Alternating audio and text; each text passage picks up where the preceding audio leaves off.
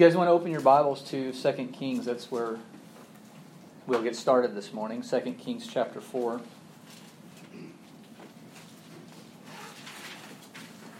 James read to us a verse from Ecclesiastes 9, and um, while I'm not going to refer back to that, it, it, sort of sets the stage for the theme uh, that we're going to talk about this morning. Um, you know, the first part of that verse says, Whatever your hand finds to do, do it with all your might. Um, and I know I'm taking that verse out of context. Uh, Ecclesiastes has a very large context, and even in chapter 9. Um, but that's the idea that I want to talk about, is doing something with all of our might, or doing something to the fullest extent uh, that we can. And I think there are a couple examples um, in Second Kings that we can see. Um, you know, the extent to which you do something matters a lot of times. Sometimes not, but a lot of times it does. So if you think, for example, um, throwing a cup of water on a blazing house fire, right? Um, the house needs water on it, but a cup of water is not the extent to which it's needed, right? Uh, there's there's the problem of size. Uh, you can say you helped put out the fire. That's true. I mean, that was some water that wasn't there before and wouldn't have been there without you. Uh, but that extent uh, really didn't put out the fire. And I mean, we understand that, right? That's kind of a crazy example. Um, you know, the reason that the extent sometimes matters, uh, or a reason sometimes it matters, is because of expectation sometimes. Now, if there's a 110 year old woman throwing a cup of water on a fire, right, that's admirable suddenly. It's like, wow, she, she wants to do whatever she can, right? So sometimes expectations play a role in the extent, right? In the ex- but now, if you're a 21 year old firefighter and you're throwing a cup of water on the fire, you're not going to be admired right? You, you're going to be, you know, get out of the way, guy. You're, you're taking up space where somebody who's really fighting the fire needs to be. Get away from here. Um, so sometimes expectations feed into, right, the extent to which we should do something. Um, you know, people's expectations vary from person to person. Um, what I expect of someone, what you expect of someone may be completely different. Uh, in fact, um, your expectations of yourself vary from what other people expect of you. And, and it's all over the map. And so this morning, I don't, I'm not really interested in people's expectations. That's not the basis for this, this discussion. It's really God's expectations. Um, when we think about the extent to which we do something, or doing something to the fullest extent, what really matters is what God's expectations are about that extent not what somebody next to you thinks, and really not even what you think.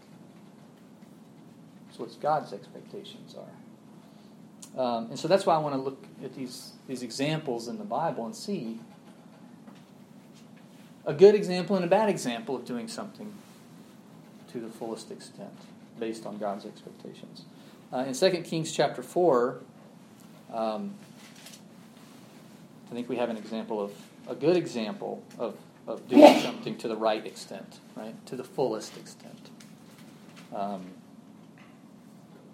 the, I, and I'll just say the stories of Elijah and Elisha are really like nothing else in the Bible.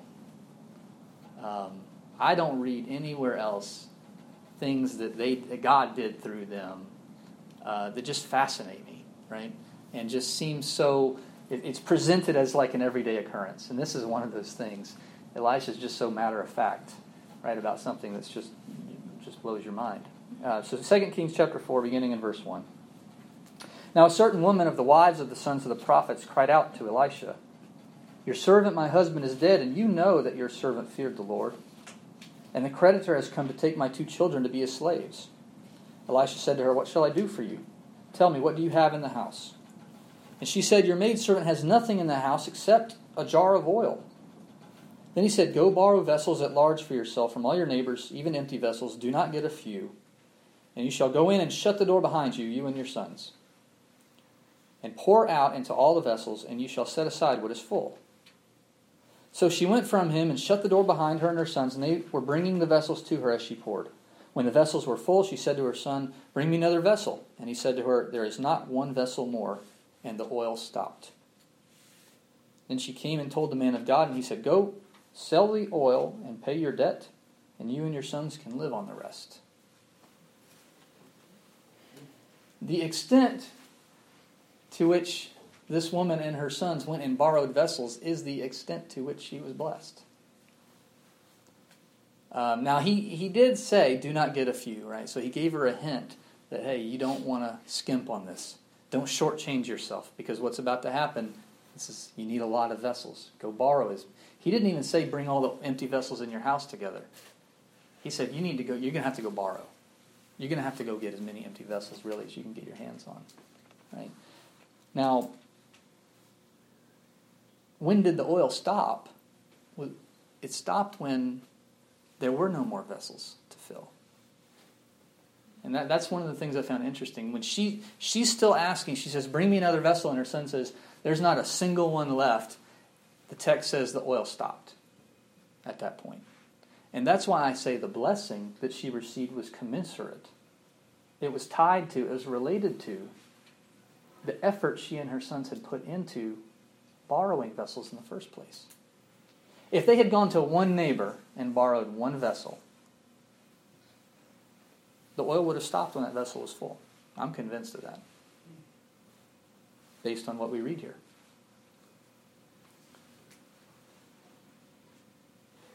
So you see, his command was not, I'm going to call it uh, kind of subjective. He says, do not get a few. So, you know, for one person, do not get a few, maybe, okay, I'll get four because a few is three. Or, you know, I'll, I'll just get whatever I can get from my neighbors who are immediately next to me. But, um, you know, if she brought in 100 vessels, then she got 100 vessels worth of oil. If she brought in 15, we don't know how many she brought in. It doesn't tell us, and we don't need to know that. The principle is when he said, do not get a few, whatever she brought in was what she got. And, and we know it had to be a great deal because apparently it was enough to sell, pay the creditor who was going to take her sons as slaves, and enough for them to continue living on after that. So I say this is a good example of hearing something from God, right? Do not get a few and going to the fullest extent. Getting everything she can. It would seem that she brought in as many vessels as they could find, and her son said, There's, no, there's not a single vessel left. Also in 2 Kings, I want to show a bad example of this. Chapter 13. And it's again Elisha near the end of his life. In fact, beginning in verse 14, we're told that he, is, he becomes sick with the illness that will kill him. And beginning in verse 14 of 2 Kings 13, we read When Elisha became sick with the illness of which he was to die, Joash, the king of Israel, came down to him and wept over him, and said, My father, my father, the chariots of Israel and its horsemen. Elisha said to him, Take a bow and arrows. So he took a bow and arrows. And he said to the king of Israel, Put your hand on the bow. And he put his hand on it. Then Elisha laid his hands on the king's hands, and he said, Open the window toward the east. And he opened it. And then Elisha said, Shoot. And he shot. And he said, The Lord's arrow of victory, even the arrow of victory over Aram, for you will defeat the Arameans at Aphek until you have destroyed them. Then he said, Take the arrows. And he took them. And he said to the king of Israel, Strike the ground. And he struck it three times and stopped. So the man of God was angry with him and said, You should have struck five or six times. Then you would have struck Aram until you would have destroyed it, but now you shall strike Aram only three times.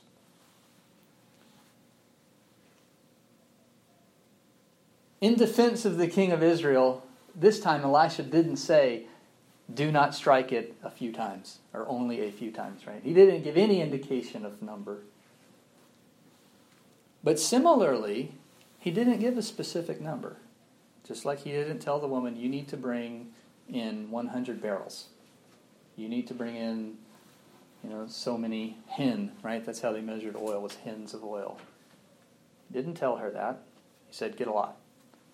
Um, he didn't actually give the king of Israel here any indication of how many times to strike. He just said, strike the ground. If it had been me, I, and I can tell you honestly with a straight face right in front of you, I would have struck it one time. and then he would have been really mad, right? Because then he would have said, well, you're only going to strike Aram once. I, that, that's just who I am, right? That's, I wouldn't have thought about it. I would have just took the arrows. I'd have looked at him like he's crazy, and then I would hit the ground, and I'd been like, okay, I hit the ground, right? Um, so you know, I, I don't want to knock Joash here for what he was doing. I, he did more than I would have done. And even leading up to that, did you notice how the text says, and Elisha said this, and he did it. And Elisha said this, and he did it. Every little step, he says, open the window, and it says, and he did it. Take the bow, it says, and he took the bow. Now shoot an arrow, and he shoots an arrow. I mean, every all the way, right? He's doing what, what Elisha says. And then when it comes to striking the ground, Elisha gets mad and says, No. You should have struck it five or six times. I, and I'm going to read into this. I'm not going to say that this is necessarily in the text. But I think maybe Elisha's saying, You should have made me stop you. You should have just been hitting that ground with those arrows until I just made you stop. It seems to be the indication, right? You didn't do it enough. You didn't do it to the fullest extent. And so now you're not going to destroy Aram to the fullest extent.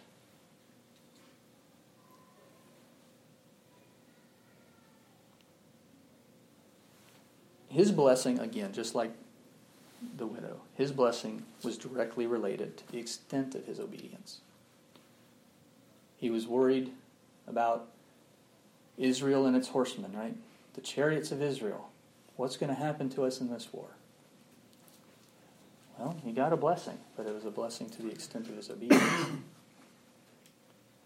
you know, we have some New Testament examples. You can turn over there if you want. I'm not going to read all of them, but I want to focus on Peter.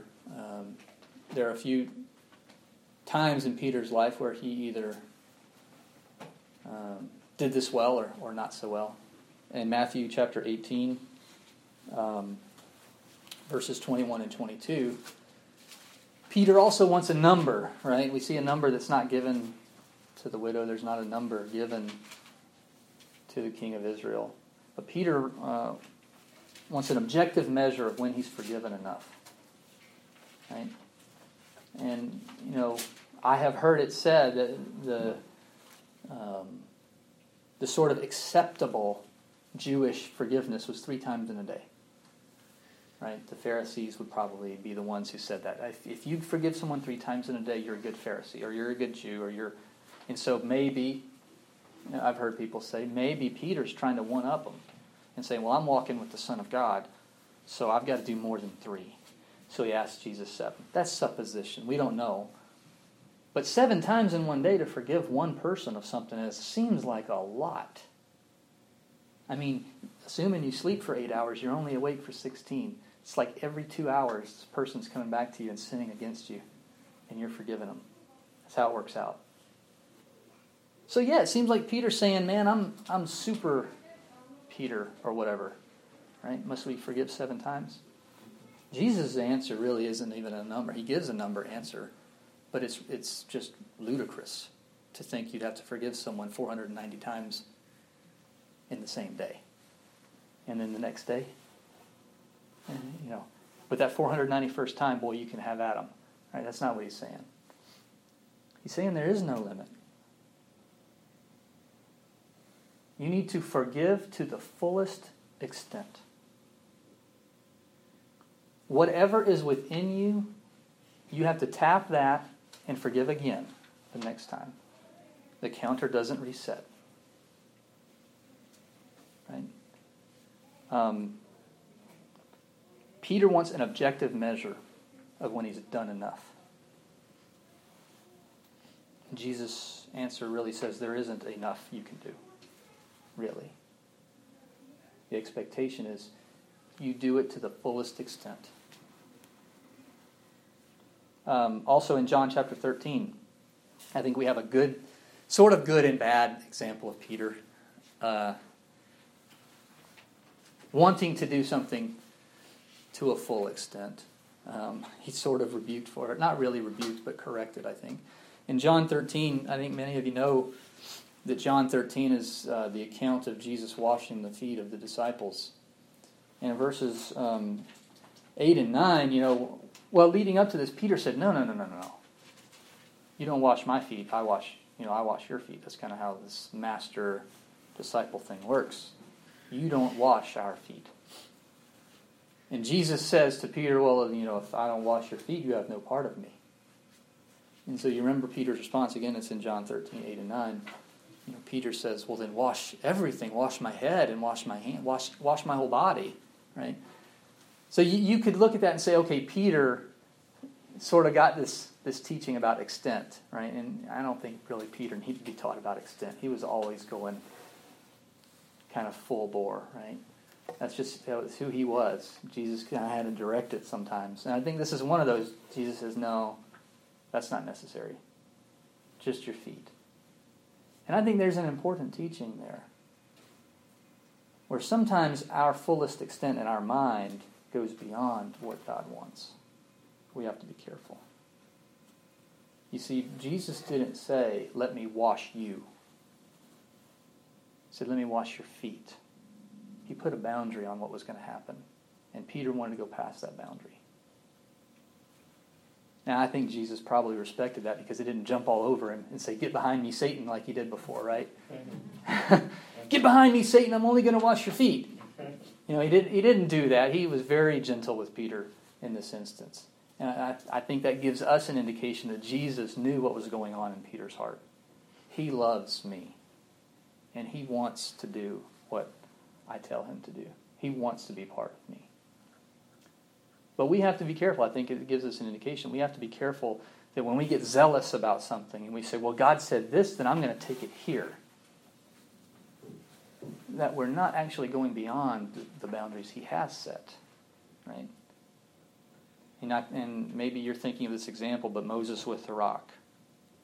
Right? The first time he was told to strike the rock and he struck it. The second time he was told to speak to the rock. And he struck it. And it cost him Canaan. He did not enter the land because of that right there.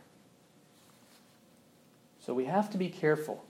We want to go to the fullest extent, but we need to stop at the beginning and say, okay, what is God exactly wanting from me? And then once I figure out what He wants and where the boundaries are, I'm going to do it all the way. I'm going to go all the way with it.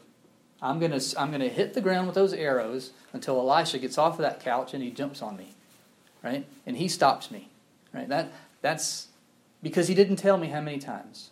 So I'm going to I'm going to do it. But I'm not going to strike the wall with the arrows. I'm not going to do that. So we do need to pay attention to the details, but we need to have zeal to do it to the fullest extent. The last thing I want to say about Peter is in John 21. and I am going to read this one because I just love this account. Um, John 21, beginning in verse 4. Uh, Peter and some of the disciples are out fishing. Verse 4 But when the day was now breaking, Jesus stood on the beach. This is John 21 4. Yet the disciples did not know that it was Jesus. So Jesus said to them, Children, you do not have any fish, do you? They answered him, No. And he said to them, Cast the net on the right hand side of the boat, and you will find a catch. So they cast, and then they were not able to haul it in because of the great number of fish. Therefore, that disciple whom Jesus loved said to Peter, It is the Lord. So when Simon Peter heard that it was the Lord, he put on his outer garment, for he, he was stripped for work, and threw himself into the sea. But the other disciples came in the little boat, for they were not far from the land, but about a hundred yards, dragging the net full of fish. So when they got out on the land, they saw a charcoal fire already laid, and fish placed on it, and bread. Jesus said to them, Bring some of the fish which you have now caught. Simon Peter went up and drew the net to land full of large fish, a hundred and fifty three. And although there were so many, the net was not torn. I don't know about the whole casting himself into the sea business, that, you know, that was necessary. Uh, John even points out, well, the rest of us came in the boat. you know, we didn't feel the need because we were only 100 yards away. You know, it's like, but that's Peter. And then you see it again. Jesus gives this subjective kind of command, right? Bring some of the fish. And how many does he bring? We're even told the number. He brought 153 of them, right? Basically, everything he could get up there in the net, he drug it up to the fire. And he's like, here's some of the fish, right? Again, I, I think you know those of us who have kind of read about Peter and under, understand that Peter's that's Peter's personality too. But I think it's something we can develop in our in ourselves. The desire to say, what does Jesus want? He wants some fish. All right, I'm going to do everything I can with all the fish I have to get him some fish. And then he can decide if he wants one or 153. Now, if Jesus said, bring four fish, I believe Peter would have brought four fish. Especially by John 21. Peter's learned a lot to kind of subject himself and, and, and bring his zeal under control. So, what about us? I'm just going to point out three short examples because this is a principle we're talking about here. We're not talking about a specific sin or a specific command. Right? We're talking about a principle that we see in Scripture God issuing some command, and those who are faithful either following it to the fullest extent or not, and shortchanging themselves.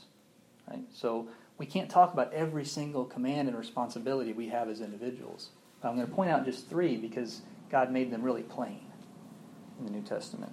The first one is in 1 Corinthians 6, 16 through 20.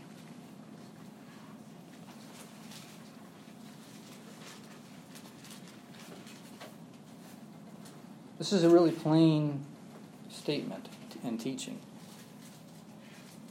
Um, he's talking about our body being purchased by God and it belongs to Him and not us, and we can't just do what we want to do with it and specifically about sexual sins here, sexual immorality.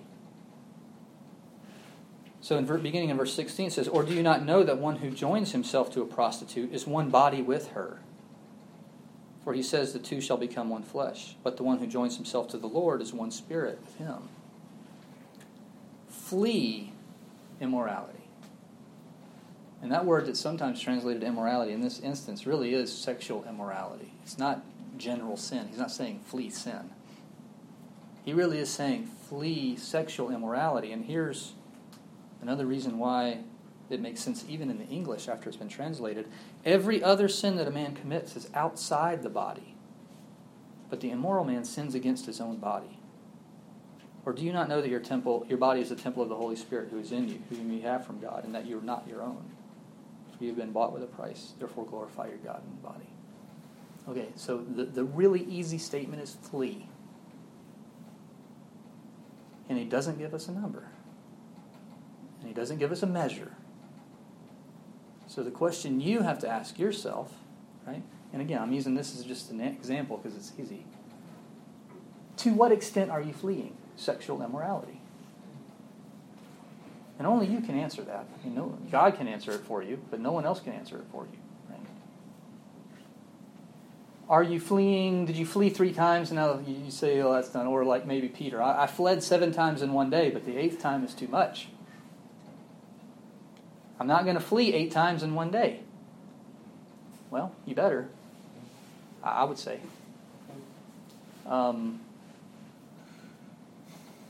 so, you know, this is an example of where you could sit down with yourself and say, all right, what has God said about sexual immorality? Not just here, but what has He said about it? What has He taught about it?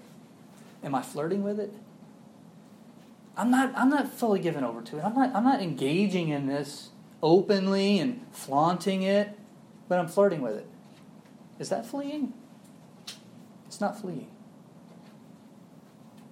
I mean, fleeing is like, it's over here, my back is this way, and I'm running. I'm not even walking, right? I mean, no one thinks of fleeing as walking. When you see someone walking, you don't say, oh, that person's fleeing. I mean, they're like screaming and throwing stuff and yelling and running, right? I mean, that's fleeing. It's like, I'm trying to get away from this. Somebody help me, right? Maybe they're even calling for help. There's another indication of fleeing, right? Are you calling for help? To what extent are you calling for help?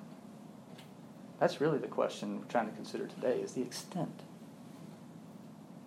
Is it is it just yeah, I'm just going to kind of ignore it, but I'm not going to flee it. I'm going to let it sit here in my house. I'm going to let it talk to me. I'm not but I'm not going to flee it. It's not fleeing. Okay, so another example. 1 Timothy 6, 17 through 19. Another really plain statement Paul writes to Timothy and, and, instructs him to give these instructions to the church. 1 Timothy 6, 17 through 19. He says, Instruct those who are rich in this present world not to be conceited or to fix their hope on the uncertainty of riches, but on God, who richly supplies us with all things to enjoy.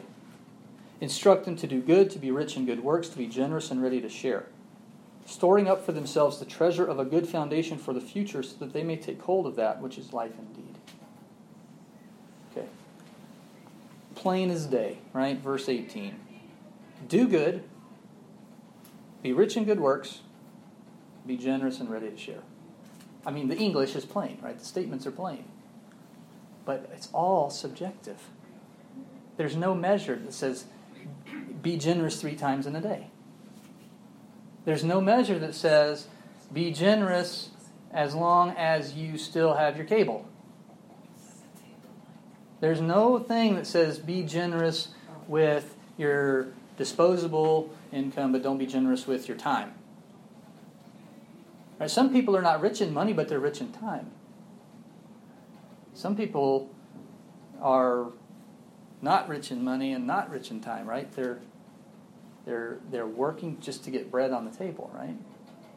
He's talking about people who are rich. You've got something, something to spare energy, time, money, whatever it is, right? To what extent, and no one, again, no one can answer this except you and God, to what extent are you being generous with that thing that you're rich in? To what extent? Are you are you just sort of saying, well, I'm I'm stopping here just because I feel like I've been generous enough. Right? Kind of like Peter. Seven times is enough. Or are you saying, I've got to find more ways to be generous? You're looking like, okay, I had this 15 minutes. How could I have used this 15 minutes to help somebody who didn't have that 15 minutes? What, what could I have done?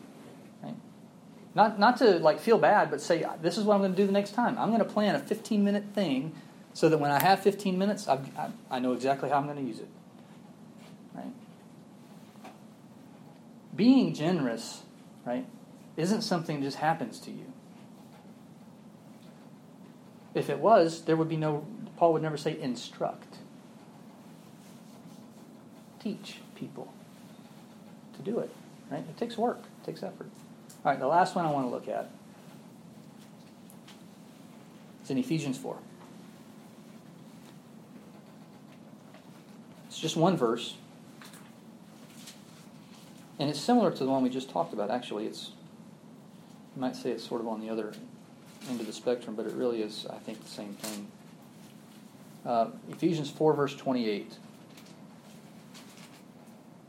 in the midst of talking about you know laying off these sins and things. Uh, verse 28 says, He who steals must steal no longer, but rather he must labor, performing with his own hands what is good, so that he will have something to share with one who has need. Okay. So again, the question we have to ask ourselves is all right, well, to what extent do I work with my hands? Well, to share with someone who's in need. That's the extent, right? So it goes it goes sort of beyond saying, well, you know, I only have to work 20 hours in a week to really get sufficient nutrition in my body. So that's where I'm going to stop, and I'm going to let the rest of these people figure out how to do the same thing.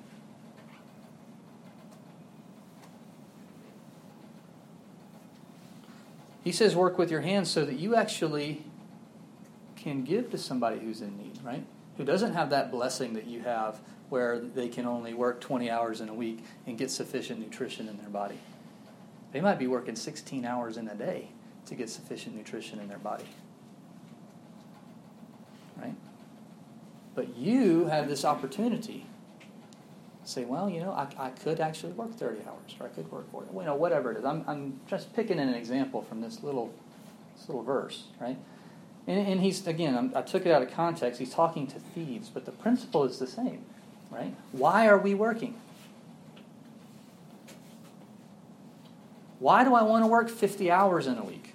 Let's go the other way. Is it for me, or is it because I know there's somebody who needs it?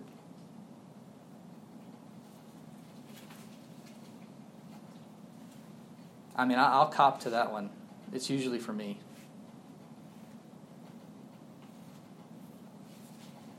But you have to ask that question of yourself.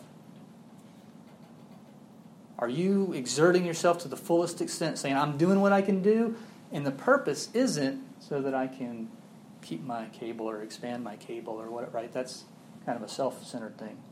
Not that having cable is self centered, but I'm saying when you take the extent further than where it is, is it about serving yourself or is it about serving other people? Right? If we look back at the examples that Elijah had, right, and what we see happening here in, in these teachings in the New Testament, it really seems like it should be directed toward other people, right? And foundationally, it's got to be directed toward God. God wants this, so I'm going to give everything I have in this to Him. And I might not be doing it right, I might not be doing it perfectly, but this is what I know. Right? And I'm going to learn how to do it better in the future. So, like I said, those were just three examples, okay? You may struggle with something else that you're not doing to the fullest extent. And I, I would venture to say every human being has to, or we'd be perfect, okay? There's something you can do to a further extent. There are many things I can do to a further extent I guarantee it. So you need to sit down with the Word and determine for yourself what can you do to a further extent, whether it's fleeing or anything, right? Um, you know, my expectations of you have absolutely no bearing in this matter. Your expectations of yourself have absolutely no bearing in this matter. And that's the harder one, right? In this day and age, we really don't care what other people expect of us already. I'll, just, I'll just state it plainly. But your expectations of you don't matter either. God's expectations of you are what matters. And you have to figure out what those are. I, I can't even tell you, right? You have to figure out what those are. And do it to the fullest extent. And be excited about it jump off the boat just like Peter did and just go, man. Right? Um, you know, ultimately, you need to examine yourself as to whether you are a Christian. Right? Whether you are living before God in a forgiven state. The examination that has to happen before any other examination. Because again, like expectations, it doesn't matter if other people call you Christian or if you call yourself a Christian. What matters is if God calls you a Christian.